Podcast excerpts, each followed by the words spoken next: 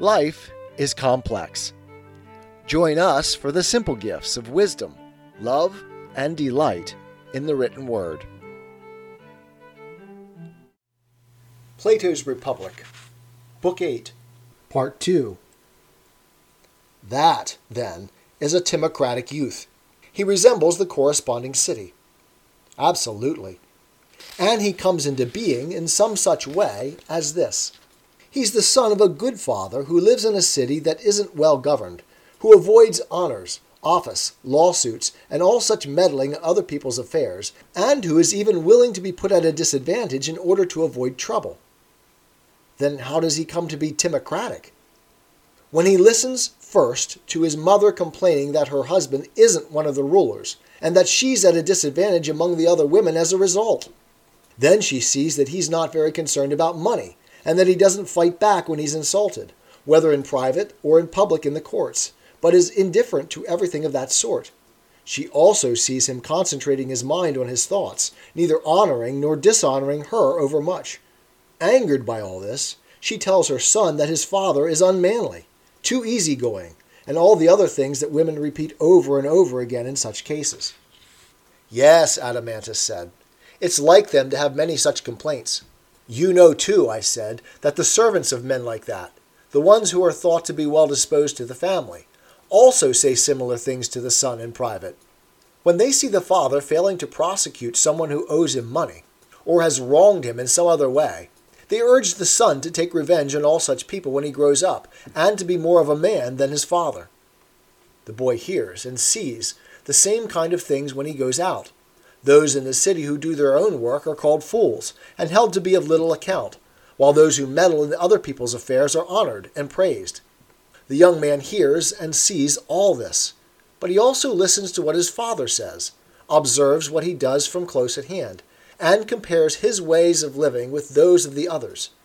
So, he's pulled by both. His father nourishes the rational part of his soul and makes it grow.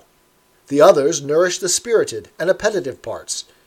Because he isn't a bad man by nature, but keeps bad company, when he's pulled in these two ways, he settles in the middle, and surrenders the rule over himself to the middle part, the victory loving and spirited part, and becomes a proud and honor loving man. I certainly think that you've given a full account of how this sort of man comes to be. Then we now have the second constitution and the second man we have. Then shall we next talk, as Aeschylus says, of, quote, another man ordered like another city? Or shall we follow our plan and talk about the city first? We must follow our plan. And I suppose that the one that comes after the present constitution is oligarchy. And what kind of constitution would you call oligarchy? The constitution based on a property assessment, in which the rich rule and the poor man has no share in ruling. I understand. So, mustn't we first explain how timarchy is transformed into oligarchy? Yes. And surely the manner of this transformation is clear even to the blind. What is it like? The treasure house filled with gold, which each possesses, destroys the Constitution. First, they find ways of spending money for themselves. Then they stretch the laws relating to this. Then they and their wives disobey the laws altogether. They would do that. And as one person sees another doing this and emulates him, they make the majority of the others like themselves. They do. From there, they proceed further into money making, and the more they value it, the less they value virtue. Or aren't virtue and wealth so opposed that if they were set on a scales, they'd always incline in opposite directions? That's right. So, when wealth and the wealthy are valued or honored in a city, virtue and good people are valued less. Clearly. And what is valued is always practiced. And what isn't valued is neglected. That's right.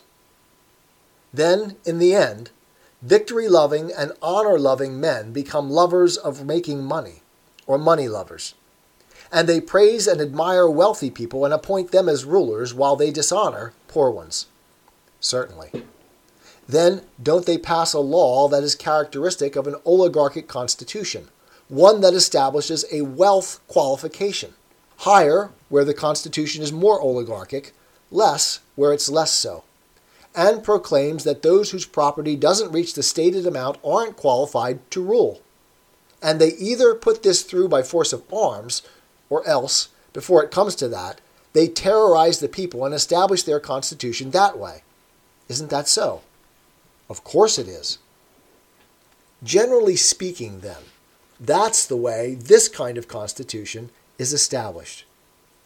Yes, but what is its character? And what are the faults that we said it contained? First of all, the very thing that defines it is one. For what would happen if someone were to choose the captains of ships by their wealth, refusing to entrust the ship to a poor person even if he was a better captain? They would make a poor voyage of it. And isn't the same true of the rule of anything else whatsoever? I suppose so.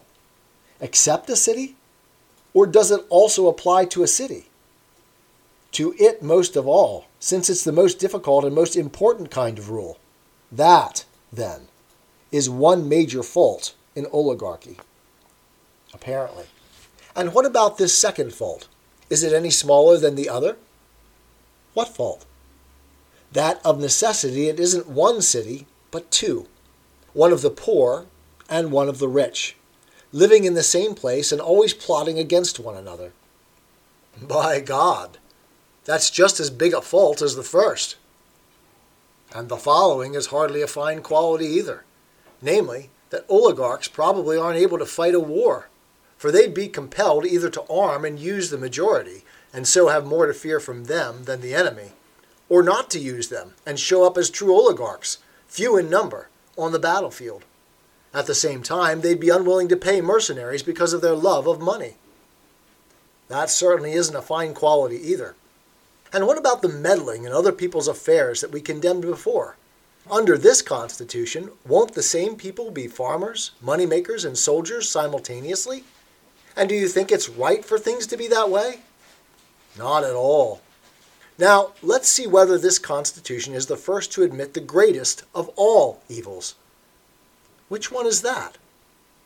Allowing someone to sell all his possessions and someone else to buy them, and then allowing the one who has sold them to go on living in the city while belonging to none of its parts, for he's neither a moneymaker, a craftsman, a member of the cavalry, or a hoplite, but a poor person without means.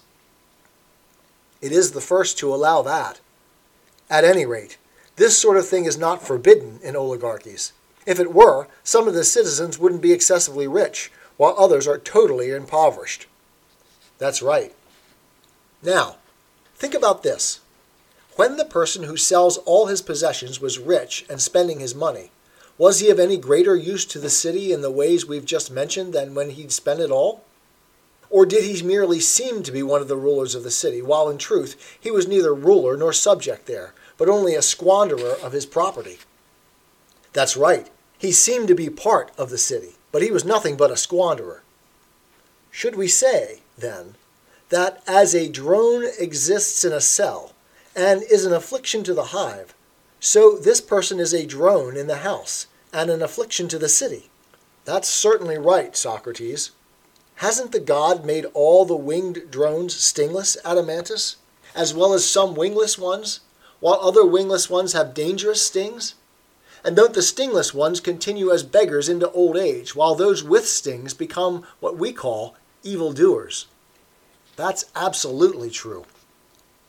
Clearly, then, in any city where you see beggars, there are thieves, pickpockets, temple robbers, and all such evil doers hidden.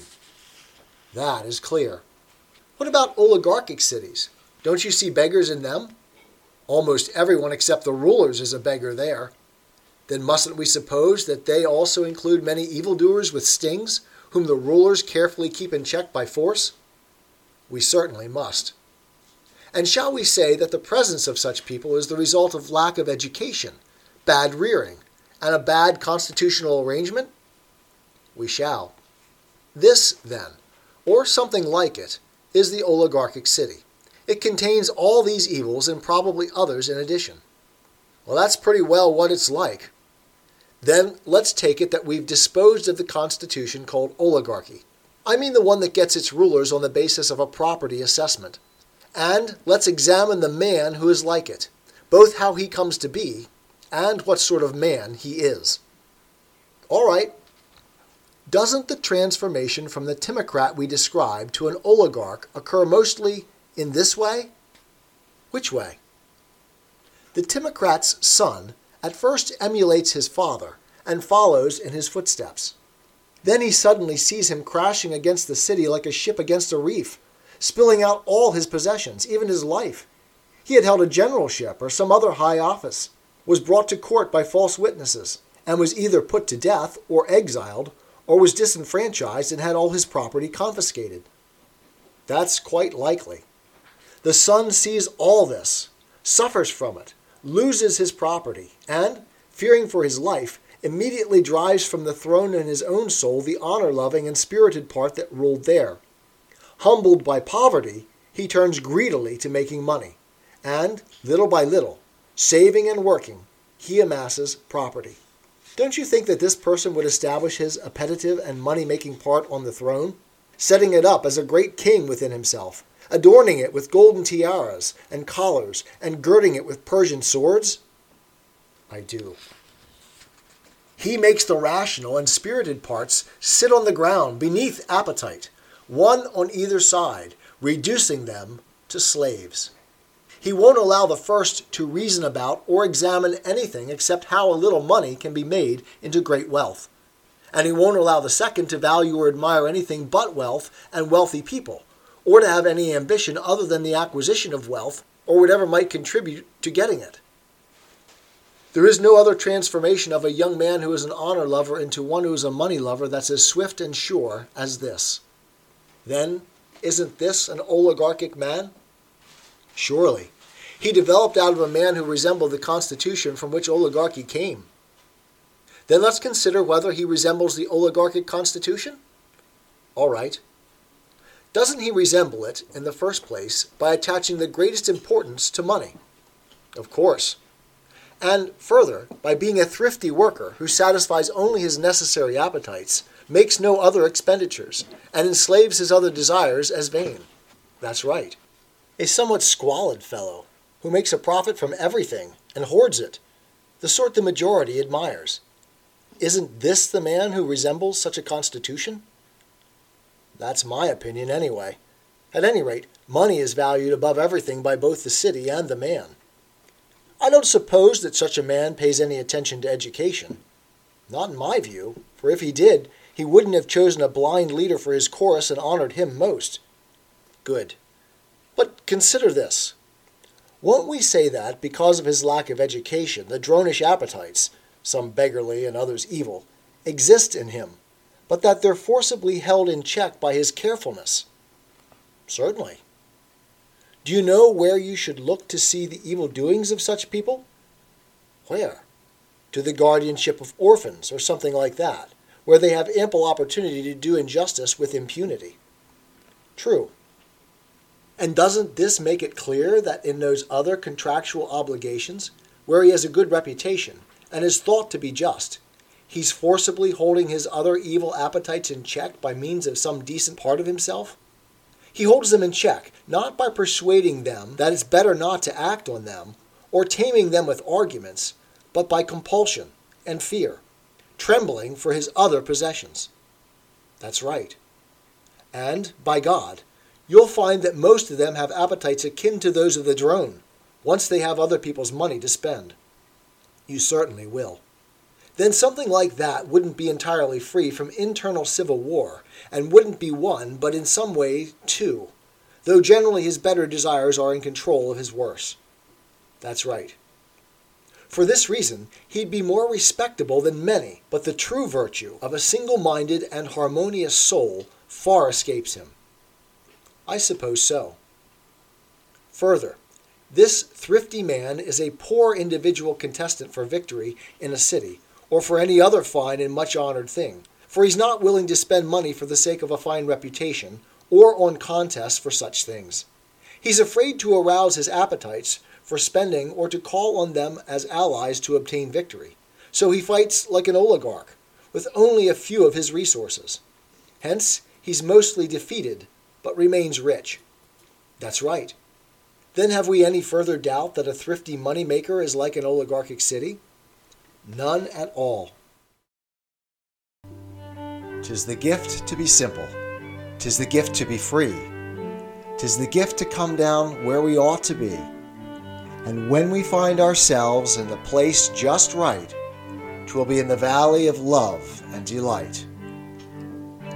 When true simplicity is gained, to bow and to bend, we will not be ashamed. To turn, turn will be our delight, till by turning, turning, we come round right.